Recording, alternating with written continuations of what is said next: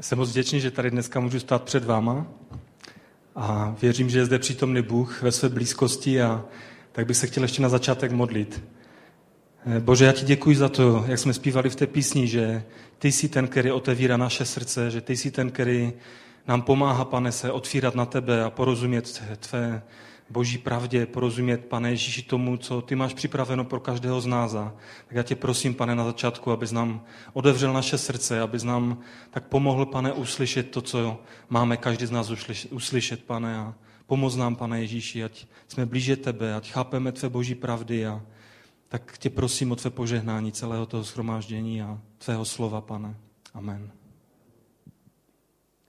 Já bych na začátek přečetl slovo, které je napsáno eh, v Janovi v třetí kapitole, první až osmnáctý verš. Mezi farizeji byl člověk jménem Nikodem, člen židovské rady. Ten přišel k Ježíšovi v noci a řekl mu, mistře, víme, že jsi učitel, který přišel od Boha, neboť nikdo nemůže činit ta znamení, která činíš ty, není-li Bůh s ním. Ježíš mu odpověděl, amen, amen, pravím tobě, nenarodili se kdo znovu, nemůže spatřit království boží. Nikodému řekl, jak se může člověk narodit, když už je starý? Nemůže přece vstoupit do těla své matky a po druhé se narodit. Ježíš odpověděl, amen, amen, pravím tobě. Nenarodili se kdo z vody a z ducha, nemůže vejít do království božího. Co se narodilo z těla, je tělo. Co se narodilo z ducha, je duch. Nediv se, že jsem ti řekl, musíte se narodit znovu. Vítr váne kam chce, jeho zvuk slyšíš, ale nevíš, odkud přichází a kam směřuje. Tak je to s každým, kdo se narodil z ducha. Nikodem se ho otázal, jak se to může stát? Ježíš mu řekl, ty jsi učitel Izraele a ne, tohle nevíš? Amen, amen, pravím tobě, že mluvíme o tom, co známe a svědčíme o tom, co jsme viděli, ale vy naše svědectví nepřijímáte. Jestliže nevěříte, když jsem, když jsem vám mluvil o pozemských věcech, jak uvěříte, budu mluvit o nebeských? Nikdo nevstoupil na nebesa, leč ten, který se stoupil z nebes, syn člověka. Jako Mojžíš vyvyšil hada na poušti, tak musí být vyvyšen syn člověka, aby každý, kdo v něho věří, měl život věčný. Neboť Bůh tak miloval svět, že dal svého jediného syna, aby žádný, kdo v něho věří, nezahynul, ale měl život věčný. Když Bůh neposlal svého syna na svět, aby soudil, ale aby skrze něj byl svět spasen. Kdo v něho věří, není souzen. Kdo nevěří, je již odsouzen, neboť neuvěřil ve jméno jednorozeného Syna Božího. Ještě jednou si můžeme všimnout toho verše třetího a pátého, kde Ježíš mluví k Nikodémovi. Amen, amen, pravím tobě, nenarodili se kdo znovu, nemůže spatřit Boží království. A v pátém verši, nenarodili se kdo z vody a z ducha, nemůže vejít do Božího království. To ukazuje na křest, který máme přijat, přijmout a na duchovní proměnu člověka, kterou, bez které není možné spatřit Ježíše a jít do nebe. Když mi pastor před nedávnem řekl, abych se sdílel slovem, tak jsem moc nechtěl, se musím přiznat, protože nejsem zvyklý, eh, nejsem ani učitel, ani kazatel, ale rád pracuji s dětmi v Royal Rangers a eh, tam se sdílíme s božím slovem ale ten čas, kterým se sdílíme s dětmi, je tak 10 až 12 minut, záleží na tom, jak jsou staré ty děti. Takže pokusím se dneska, aby to bylo o něco delší, ale nebude to moc dlouhé, takže se nemusíte bát.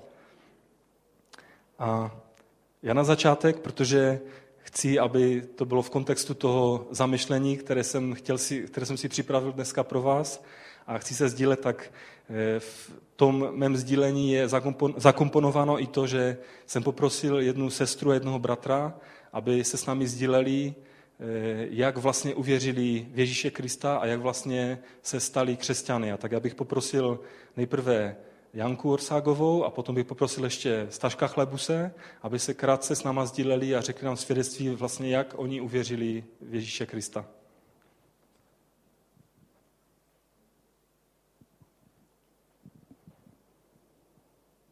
Dobré ráno. Já jsem byla požádána, abych řekla svědectví a nejdříve jsem si řekla, že ne, jakože za žádnou cenu.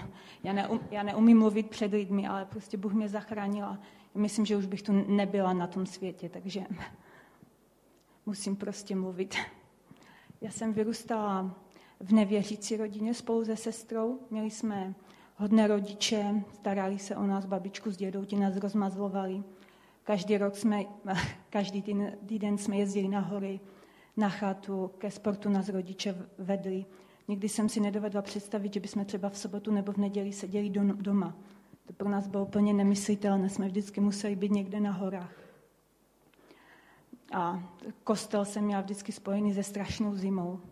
Jsme, jsme, chodili, jsme byli pokřtění se sestrou jako miminka, potom jsme jednou byli babičce na pohřbu a chodili jsme na Vánoce na Jítřní. Vždycky jsem se nejvíce těšila, že už budeme zpátky, abych se mohla dospat. To prostě bylo pro mě nejlepší. A potom, jak jsem dospěla, tak asi kolem těch 18 let jsem začala trpět depresemi.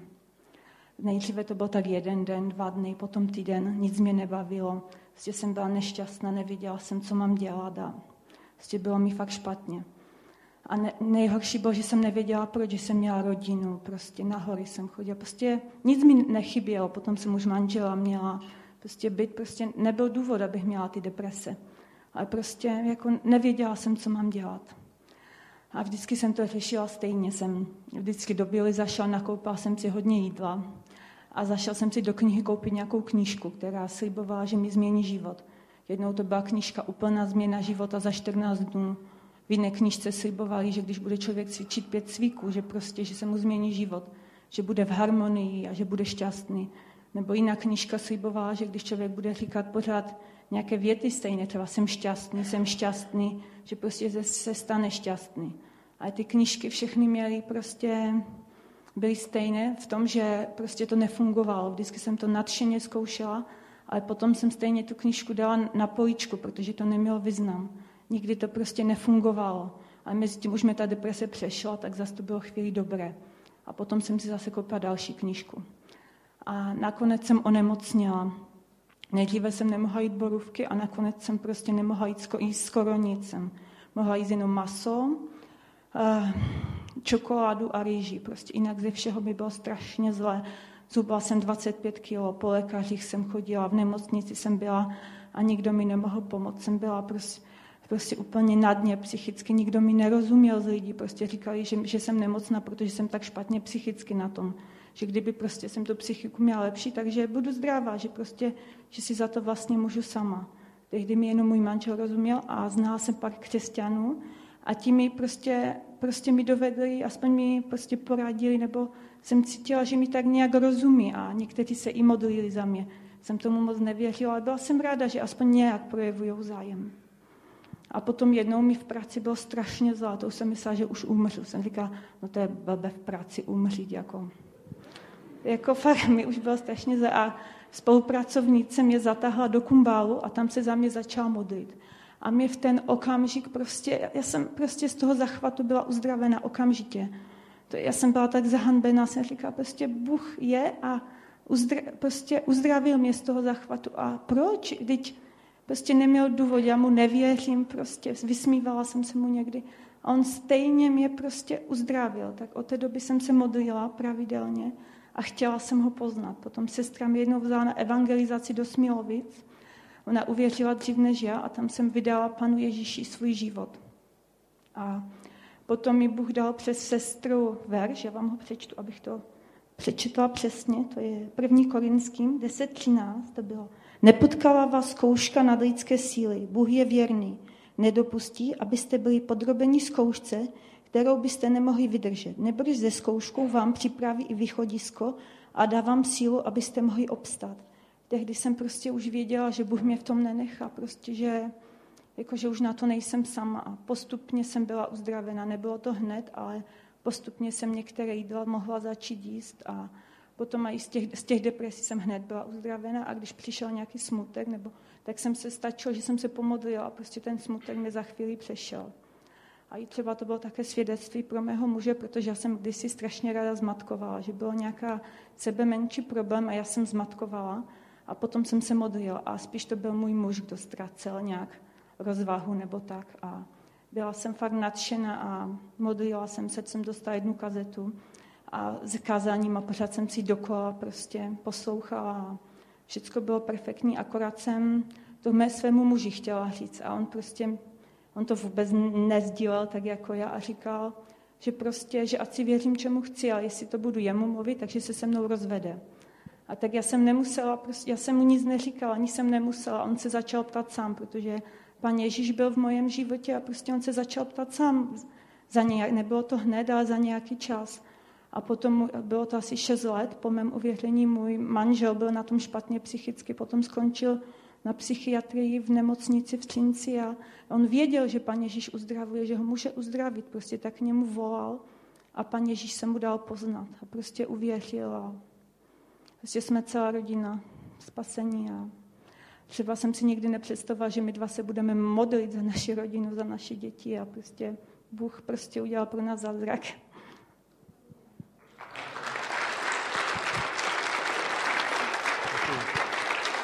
Já děkuji moc eh, Jance Orságové za její svědectví a teďka bych poprosil ještě Staška Chlebuse.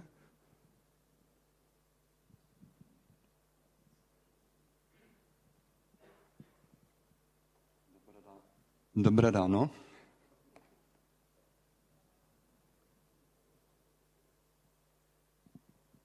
Už je to 18 let, co tady chodím do sboru. Bůh se mě dotkl a mohl, mohl jsem poznat jeho milost. Já, když jsem poslouchal sestru, která teď mluvila přede mnou svědectví, tak něco podobného jsem prožíval i já. Před 18 lety prostě jsem prožíval až, uh, hrozně deprese. Jo.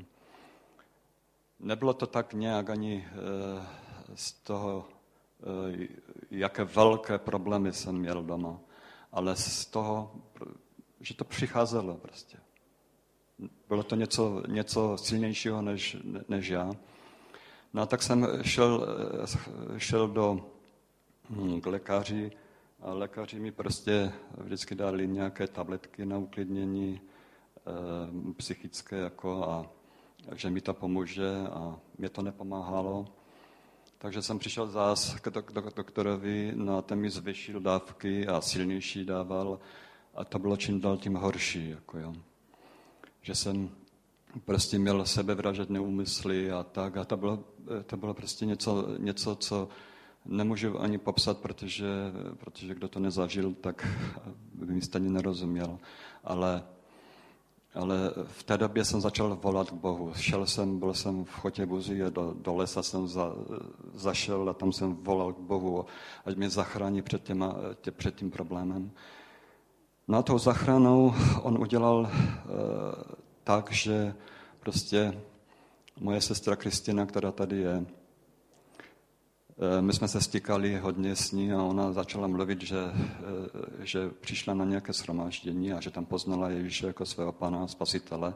My jsme totiž z, katolické, z katolického prostředí. Já říkám, tak proč mi to mluví? Já, já znám Ježíše, ne?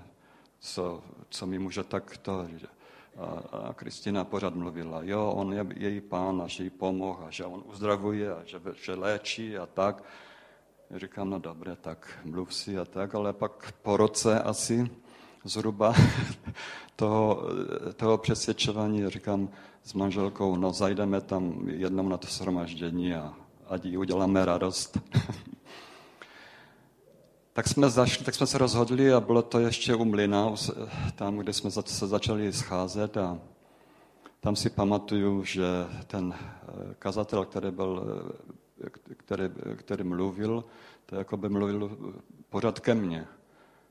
Já jsem byl vzadu, úplně jsem tam tak zkoulil jsem se říkám si, proč prostě mluvit ke mně, k mým problémům. Teď on jo, mě nezná, teď to byl ještě ze zahraničí ten, ten, tak jsem se tak zkoulil a říkal jsem, to, to je zvláštní. A pak mě ještě eh, jako zaujalo to, že když jsem přišel, tak jsem, tak jsem viděl, že ti lidi, kteří tam jsou, pan, že, že se nějak usmívají, jo, že, že mají zájem jeden od druhého, mě pořád dával ruku a ptal se na něco, říkám, to proč se ptají, proč se tak smívají, není, není důvod k tomu, aby se lidi tak smáli. A tak jsem, tak jsem pozval kdysi, on ještě nebyl pastor Boba Hovejnar, ale sloužil tam právě v té u toho mlýna, tak jsem ho pozval domů a říkám si, tak tomu musím teda eh, dát otázky, jak si to jako představuje, co si to myslí a tak dále. Tak jsem ho pozval eh, eh, k mé mamce a tak Bog už přišel a já jsem mu ty otázky dával a viděl jsem, že, že prostě Eh, něco úžasného. Jako tam, jsem, tam je Bůh zlomil a viděl jsem, že všechno to, co prostě, eh, na to, co jsem měl otázky, jo, že existuje slovo, které na tyto otázky má odpověď. Jo. A tak jsem se rozhodl dál jít za pánem a když jsem přišel jednou do shromáždění, Bůh se mě opravdu dotkl takovým způsobem, že všechny ty deprese prostě ustály, Jo? Už 18 let jsem nevzal ani jednu tabletku na uklidnění a můžu vám říct, že, eh, že to Bůh úžasným způsobem. Já jsem se dotkl, já jsem lítal, prostě já jsem byl úplně jak eh, to, ty břemena, které jsem nosil, jo, tak najednou mi byly, eh, byly jako vzaty a cítil jsem se úžasně, jako jo. Právě podle slova, když říká eh, v Matouši v 11. kapitole, přijďte ke mně všichni, kdo se namáháte a jste obtíženi břemeny a já vám dám odpočinutí. A to se mi stalo opravdu. Jo, 18 let jsem, jsem už e, takové věci neprožíval, žádné, žádné myšlenky na nějakou sebevraždu nebo co. Jsou problémy a můžu vám říct, že to, co prožívá jako křesťan, to není to, že 18 let teď žiju jako v růžové zahradě a chodím a bez problému, to není pravda. Jo. Ty problémy jsou a byly ještě větší než, než předtím. Jako, jo. Ale v, v tom je úžasné to, že my máme pána, který s, tím, s, tím, s těma problémama můžeme jít za ním a on nám dá sílu, aby jsme to mohli, mohli přes, přezvítězit. Tak jako říkala sestra, to, ten verš jsem byl taky při, eh, připraven. Jo, první Korinským 10.13. To mi taky přišlo, když jsem byl v úplně nouzi, když se vsypalo všechno, tak mi přišel ten verš, že nepotkála vás zkouška nad lidské síly, ale Bůh vám dá i východisko z této zkoušky a dá vám i sílu, abyste mohli obstat. A toto je, takovému Bohu chci sloužit a takovému Boha miluji. A vím, že i miluje i vás a děkuji za to, že můžu tady být. Amen.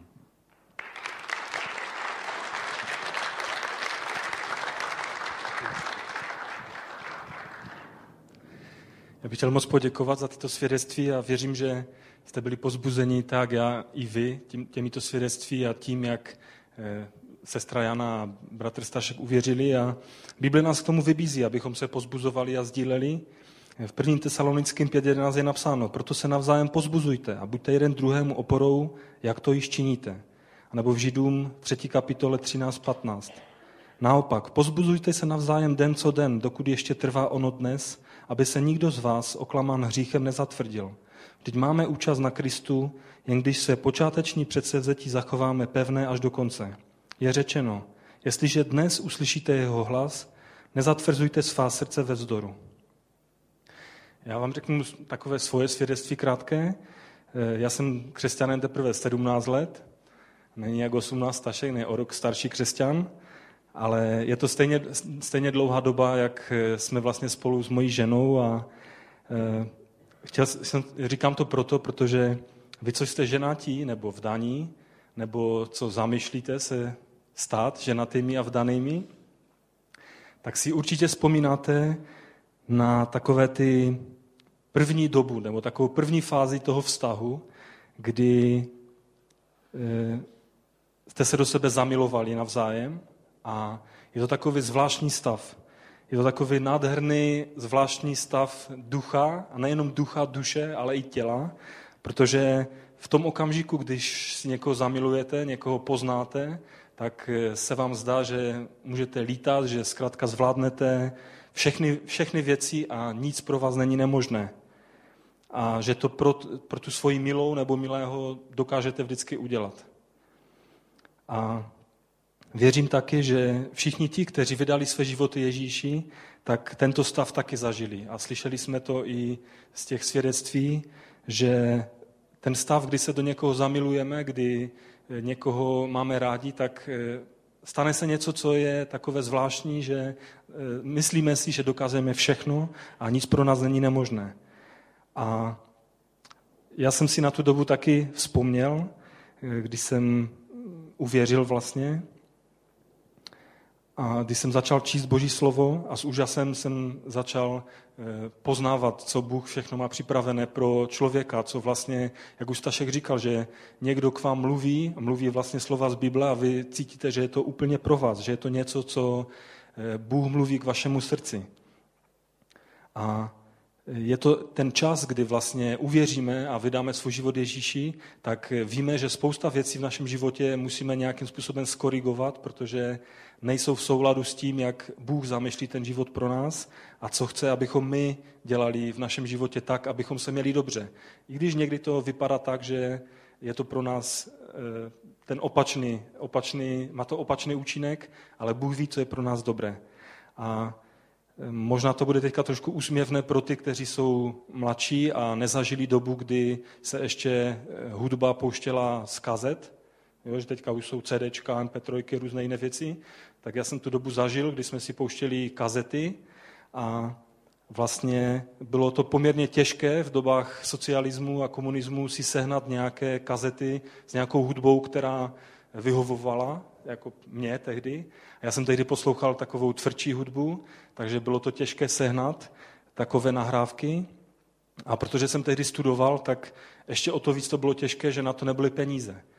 Takže jsem ty kazety zháněl různými možnými způsoby a nejvíce jsem je zháněl v Polsku. A měl jsem jich doma pár desítek eh, těch kazet a poslouchal jsem je samozřejmě.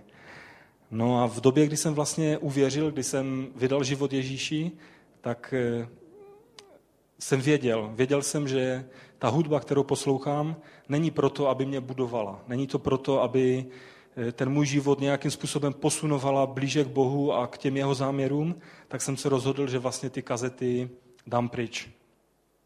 A ty texty, já jsem tehdy anglicky neuměl, takže těm textům jsem moc nerozuměl, co se tam zpívá, mi se líbil ten, eh, ta, ten drive té hudby, eh, to, že to je takové opravdu něco, co dělalo mi to dobře, ale pak, když jsem trošičku se začal učit anglicky, to bylo zrovna v té době, kdy jsem uvěřil, tak jsem četl, jak si jako překládal ty texty a eh, ty texty byly opravdu strašné. Jako nebylo to nic, co by jako křesťan měl poslouchat. Tak jak jsem říkal, tak jsem se rozhodl ty kazety zničit a říkal jsem si, že je zničím takovým způsobem, aby už nikdo je nemohl poslouchat.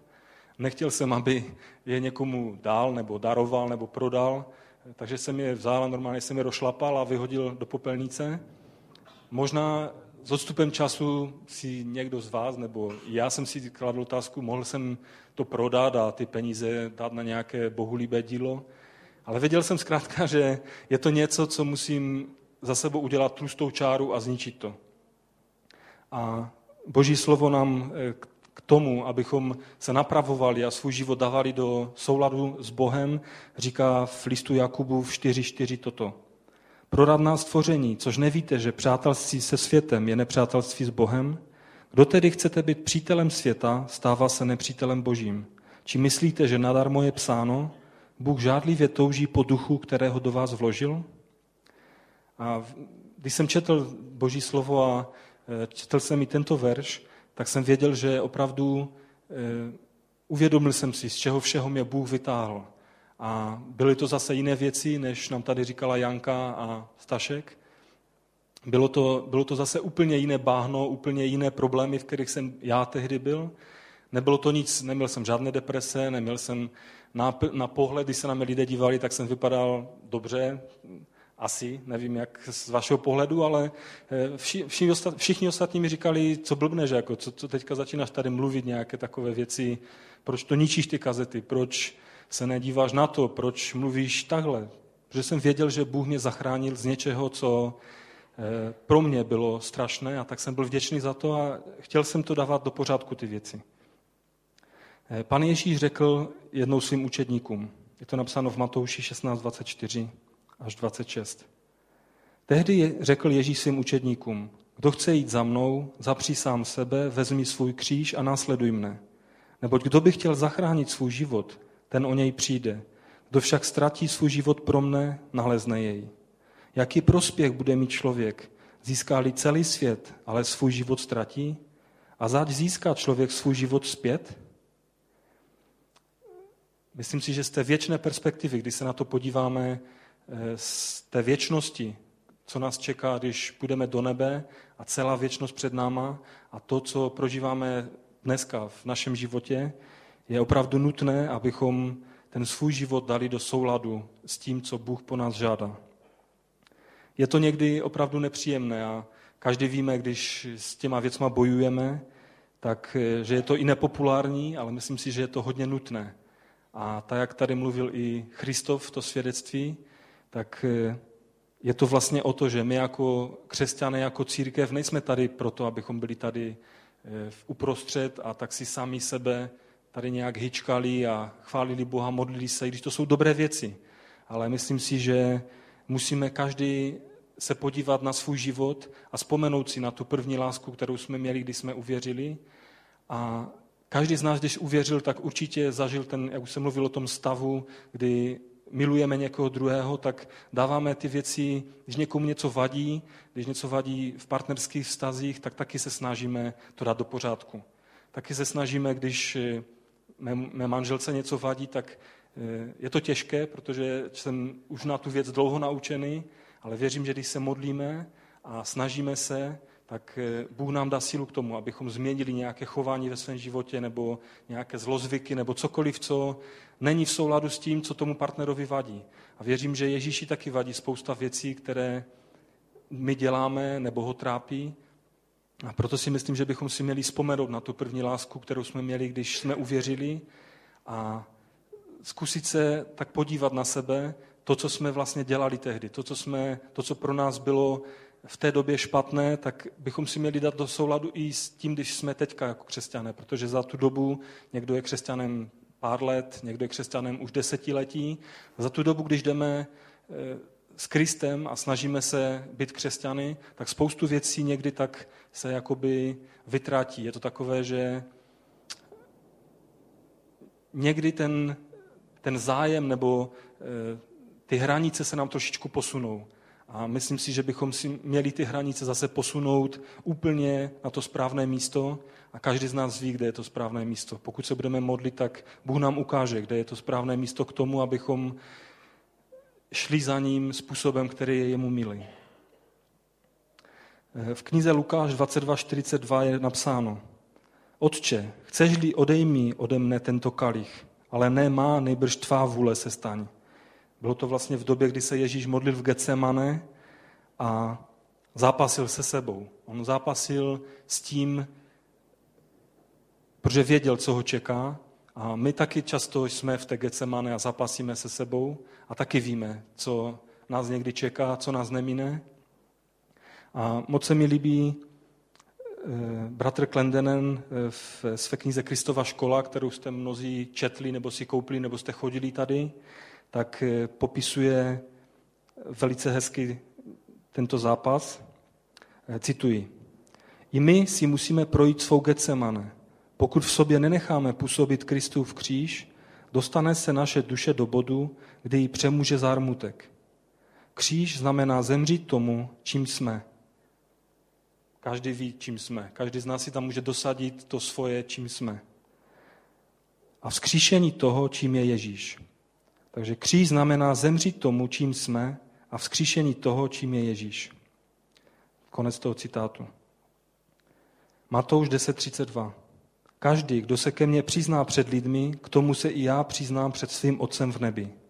Kdo mě však zapře před lidmi, toho i já zapřu před svým Otcem v nebi. Nemyslete si, že jsem přišel na zem uvést pokoj. Nepřišel jsem uvést pokoj, ale meč. Neboť jsem při, přišel postavit syna proti otci dceru proti matce, snachu proti tchyni a nepřítelem člověka bude jeho vlastní rodina. Kdo miluje otce a matku více nežli mne, není mne hoden. Kdo nenese svůj kříž a nenásleduje mne, není mne hoden. Kdo nalezne svůj život, ztratí jej. Kdo ztratí svůj život pro mne, nalezne jej.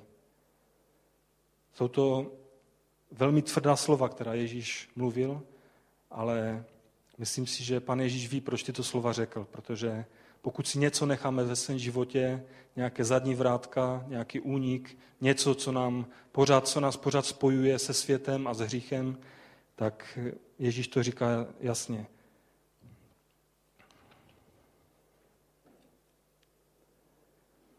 Teďka bych se vrátil k tomu úvodnímu textu, který jsem četl úplně na začátku, kde v tom textu vidíme eh, Nikodéma.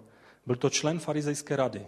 Byl to vlastně člověk, eh, ještě tak, ta farizejská rada, to bylo vlastně, jmenovalo se to Sanderin, bylo to vlastně schromáždění 71 členů z Židů, byl tam, včetně tam byl i velekněz, takže to byla nejvyšší soudní autorita, která vůbec tehdy existovala v Izraeli. A Nikodem byl jeden z těch členů té rady. Takže to byl muž velmi vážený, byl to vlastně vědec, byl to taková autorita, soudce, opravdu vážený člověk. A z toho příběhu je vidět na tom, že opravdu přemýšlel na tom, že chtěl být spasen, chtěl jít do nebe a pokud čteme ten text, tak vidíme, že když Nikodem dává Ježíši tu otázku, takže dává i tu otázku v množném čísle. To znamená, že nebyl on, nebyl on to sám, který měl tu otázku na Ježíše, ale těch lidí z té, z té židovské rady, rady, z toho Sanderinu bylo více, kteří chtěli vědět, jakým způsobem se můžou dostat do nebe. Přišel v noci, takže z toho je vidět, že se obávali se lidí, všeho toho, jestli někdo uvidí, nebo co si bude vlastně o něch myslet. Ale ta touha dozvědět se tu boží pravdu byla silnější. A z toho příběhu, příběhu když ho čteme, tak eh, co se nedozví ten Nikodem? Ježíš mu říká, že se musí znovu narodit ve verši 3. Radikální proměna člověka neuskutečnitelná. Jak se může člověk znovu narodit? Nelze to po lidsku ani nějakým jiným způsobem. Není to nějaké omládnutí, že Ježíš mu tam říká omládneš nebo zhubneš o 25 kilo. Když by se mu to někomu z nás, mně určitě by se to hodilo třeba. Nestratíš tím, že se znovu zrodíme, nestratíme paměť, nestratíme své návyky, nestratíme své zvyky, nestratíme přátele, nestratíme svou rodinu. To znovu zrození je úplně v něčem jiném. Znamená to, že v nás ožije ten duchovní člověk, který je v nás, to, co Bůh do nás vložil při našem stvoření, když jsme byli stvořeni vlastně v luně matky. A získáme s Bohem kontakt, získáme něco, co si, čím si ošklivíme hříchy. Je to něco, co ožije ten náš duchovní člověk, který je v nás. A ve Feským 2.3 je psáno. I my všichni jsme kdysi patřili, žili jsme sklonům svého těla. Dali jsme se vést svými sobeckými zájmy a tím jsme nutně propadli božímu soudu, tak jako ostatní. Ale Bůh, bohatý v milosedenství, z velké lásky, již si nás zamiloval, probudil nás k životu spolu s Kristem, když jsme byli mrtví pro své hříchy, milostí jste spasení. Já jsem se nedopatral, jak to dopadlo s tím Nikodémem, ale zřejmě dobře, protože Nikodém přinesl masti na Ježíšův pohřeb takže zřejmě eh, ten rozhovor s Ježíšem mu pomohl k tomu, aby nalezl eh, spasitele, aby nalezl to, co, po, po čem pátral a co hledal. Ale důležitější je, co my sami si z toho vezmeme. Jak my sami se budeme ptát každý sám sebe, jak se budeme ptát na to, co vlastně potřebujeme dát do pořádku se svým životem, abychom se vrátili k té první lásce, kterou jsme měli na začátku, abychom neměli žádné kompromisy ve svém životě s tím, eh, že se nám posunuly trošku ty hranice za tu dobu, kdy žijeme jako křesťané. Věřím, že většina z nás už vydala své životy Kristu, ale pokud je tady někdo, kdo by kdo to neudělal a chce to udělat, tak se můžeme potom za vás modlit, budete-li chtít. A ti, co to učinili a ta první láska, ta radost, ochota nechat se proměňovat, pokořit se, nám zevšedněla, nebo ty starosti, které máme, protože každý z nás má různých starostí, různých problémů, které nás někdy ubíjejí a dusí, nebo nemáme tak častý kontakt s Duchem Svatým, nemodlíme se tak často. Různé věci nás zkrátka oddalují od té první lásky, kterou jsme měli s Ježíšem. Když jsme, já si vzpomínám na dobu, kdy člověk uvěří, tak chodí třeba, prospěvuje si různé písně, v duchu si zpívá, modlí se v duchu. Mám opravdu touhu, abychom se vrátili k tomuto stavu a ten stav nás dovede k tomu, že budeme více milovat své blížní, budeme více milovat bratry a sestry kolem sebe, budeme více napravovat svůj život, kterým, kterým žijeme a který by měl být opravdu takovou vykladní skříní pro lidi kolem, kteří nevěří v Krista, aby oni zatoužili potom a chtěli jít a dát si život do pořádku s Ježíšem a být taky křesťany. A věřím, že Bůh to má připravené pro každého z nás. Že není člověka, který, pro kterého Bůh nemá ten plán. Neexistuje na světě člověka, kterého Bůh dal bokem a řekl, ty ten, pro tebe plán nemám. Jsme všichni zahrnutí do toho jeho úžasného plánu. A nakonec bych chtěl přečíst z 1. Korinským 2.9, kde je psáno, co oko nevidělo a ucho neslyšelo, co ani člověku na mysl nepřišlo, připravil Bůh těm, kdo ho milují. A bych chtěl nakonec poprosit, jestli bychom mohli povstat a modlit se za to, aby opravdu Bůh nám pomohl ten svůj život, tu první lásku k němu, ten vztah dát do pořádku takovým způsobem, abychom byli schopni jít tím životem. Nebo ti, kteří by chtěli vydat svůj život Ježíši, ať to učiní. Je to jednoduché. Stačí jenom volat k Ježíši a Bůh se nechává poznat každému z nás. Pane Ježíši Kriste, jsem ti moc vděčný za to, že můžeme stát před tebou, že nám dáváš milost k tomu, že můžeme napravovat špatné věci, které často činíme a děláme, pane. Pomoz nám, Bože, jít tak naším životem, vrátit se k té první lásce, kterou jsme měli, když jsme přijali tebe a poznali jsme tě. Dej nám milost k tomu, ať můžeme být požehnáním pro své blížní, pro své okolí, pane. Ať můžeme, pane Ježíši, své životy napravovat způsobem, který je který nás posune blíže k tebe, ať činíme ty hříchy, které možná nás trápí dlouhou dobu, ať je vyznáme. A ty jsi ten, pane, který, když člověk k tebe přichází, ty nikoho neodvrhuješ. Ty jsi ten, který nikdy tu třtinu nedolomíš, pane. Ty jsi vždycky ten, který pomáhá, který jde, pane, k člověku a snaží se každého vzít do své náruče. A... Tak, pane, prosím tě, pomoz nám v tom. Dej nám milost k tomu, ať můžeme jít dál. Dej nám milost, pane. Amen.